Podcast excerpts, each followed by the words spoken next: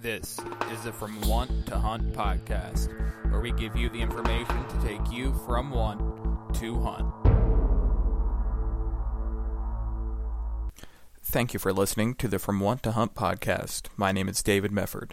This is the first episode of what I hope to grow into the place that anyone that wants to hunt can come and find out what they need to move from wanting to hunt to being a hunter. If you have any questions for me or any comments about the show, please email me at fromwanttohunt at gmail.com.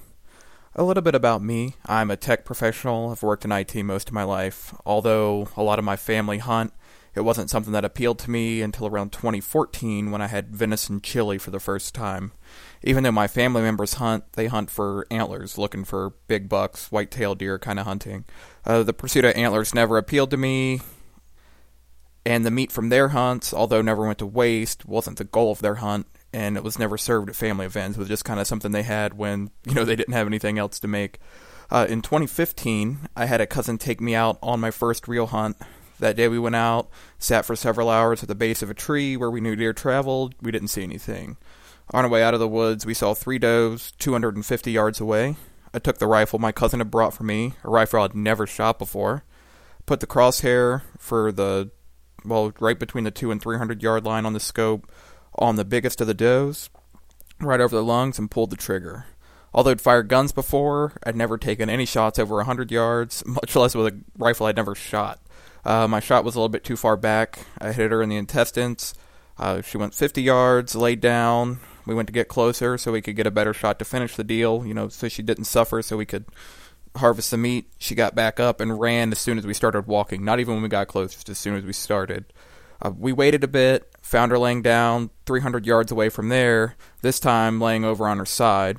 Uh, we thought she had expired, so we went and got the ATV uh, to bring the deer back up to the barn to get started processing the meat and everything.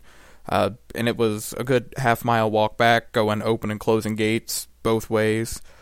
Uh, when we got back, she's still there, still laying down. We parked about 30 yards away from her, uh, but as soon as we shut off the ATV, she got up and ran. So this whole time, thought she was dead.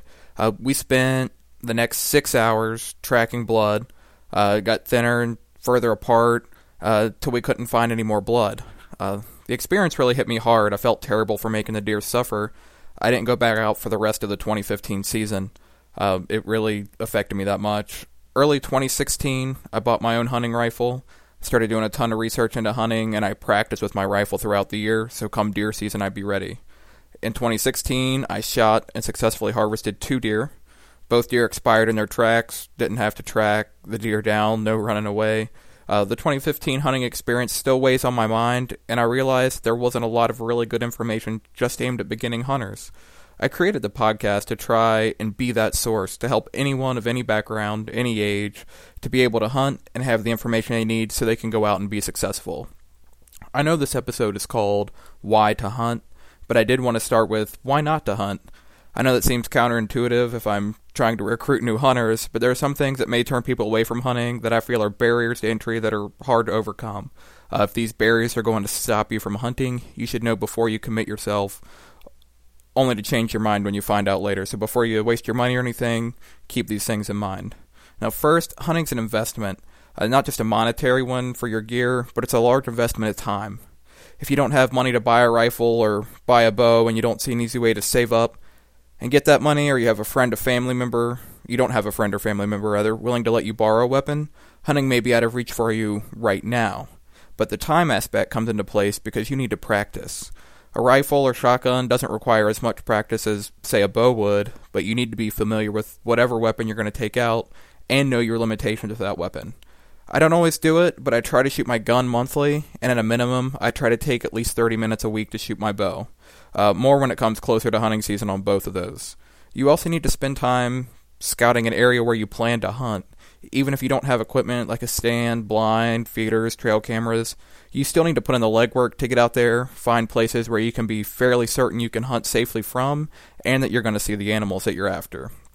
Uh, this kind of goes with the time factor, but if you're not in shape, and I don't mean your weight, I mean your muscular strength and endurance, hunting might not be for you if you aren't willing to get in shape. Depending on where and what you're hunting, you could have a long walk to your spot. You don't want to expend all of your energy just getting to your hunting location uh, because you also need to be able to haul in any gear, such as a blinder stand. And then once the hunt is over, you have to haul all of that gear back out and be able to get the animal back out as well. Uh, and my final reason that I think is a large barrier entry of why not to hunt is that failure is the norm. So the story I told opening up, that's, uh, I mean, a really good example. If you're hunting deer, um, a lot of deer hunters will tell you they've lost deer. Um, another part of the failure, you might go days, weeks, or a whole hunting season without seeing the animals you're after. So if that's going to hit you too hard, if you can't take that failure, then that might not be for you because you could get nervous, have an equipment malfunction, or dozens of other things that cause you to, even if you have a shot, miss it entirely, wound an animal without killing it, um, with a bad shot, you might be able to recover the animal that you wounded due to property. You might not be. I'm sorry, due to property line boundaries, uh, just not finding the animal or the animal getting taken by predators before you recover it. If you cannot accept that failure on many levels as part of the process, then hunting is not for you.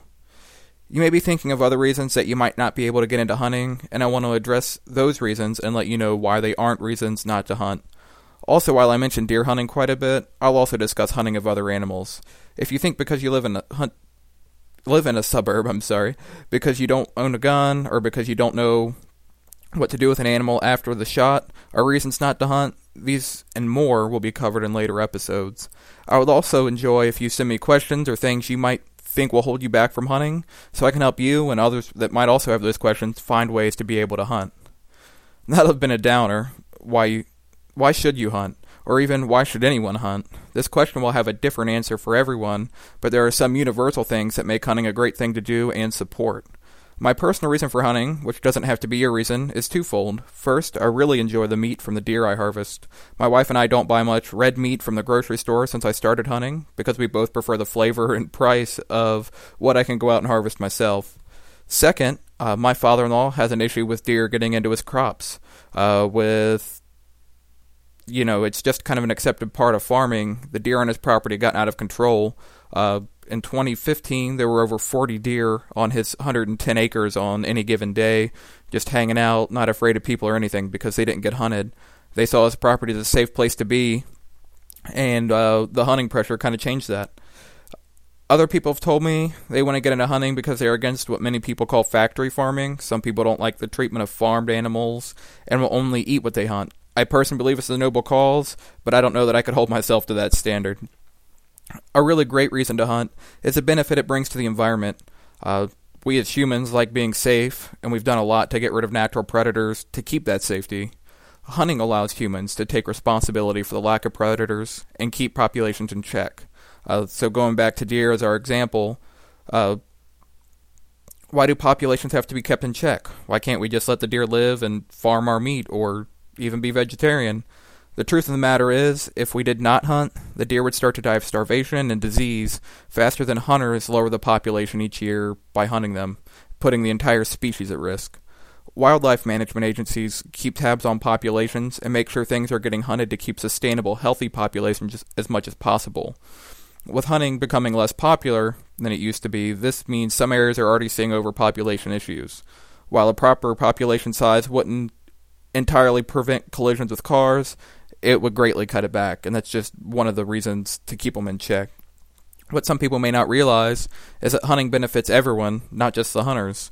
The purchase of your hunting and fishing license, firearms, and ammunitions all go to fund the agencies that maintain public lands. Your state and national parks are funded by hunters buying their licenses. If you like to go hike in a public area and you like the safety net of having park rangers come to rescue you if you get lost or injured, that land is maintained and the park ranger is paid mostly by money spent by hunters. If you don't agree, look online uh, for the budget report for your local Department of Natural Resources and see where their income comes from. A lot of them do publish that online. I can pretty much guarantee that's from things hunters are spending money on. If you don't want to hunt, but still want to support conservation efforts, you can go buy a hunting or fishing license to help support those efforts, even if you have no plans to use it. Another great reason to hunt, and this one's kind of subjective, uh, but it's that being outdoors is relaxing. When you can sit outside and just hear the wind and the wildlife, it lets you stop worrying about work or any of your other current stress factors and just be outside and relax. I see animals maybe one in three times I go out to hunt, and actually have an opportunity to take a shot a lot less than that. But the times I don't see anything, I don't feel like my time was wasted just because I got to go out and relax. If relaxation isn't your thing, the adrenaline rush when you see that animal coming towards you is better than the rush I've gotten from any roller coaster I've been on. Just great to watch, you know, an animal come in, even if you don't have a shot, even if it's not the animal that's in season. Just great to watch that animal before it realizes you're there. Uh, just a great thing to watch. I know there are tons more benefits to hunting and reasons to get into hunting, but that's all I have time for at the moment. If you want to get into hunting, are a new hunter, or just want to listen to someone talk about hunting, stay tuned. I'll be doing a series of episodes to cover the common questions like where do I start, where can I hunt, how do I hunt, and what do I do after I take the shot. If there's something you want covered, please email me. My email address is fromwanttohunt at gmail.com, and I'll also post it in the description of the podcast. After I get the basics out of the way, I plan bringing on more seasoned hunters to talk about what they think makes them a successful hunter and things they would do differently if starting hunting today. I'm very interested in hearing from my audience as well, so I can tailor information to you. Please send me an email. Let me know what animals you want to hunt and where you'll be hunting at. I also currently have a small social media presence. I'm on Facebook, Twitter, and Instagram. On all three, you can find me under the name From Want to Hunt, all one word. Uh, because I closed before I close out, rather, I did want to give credit for the music in the intro. The track is Eyes Gone Wrong by Kevin MacLeod. His website is incompetech.com, and the track is used and licensed under the Creative Commons license by Attribution 3.0. Thank you for tuning in, and I look forward to posting my next podcast where I'll be discussing how to get started, mainly aimed at those who have never hunted before. Have a great day, and happy hunting.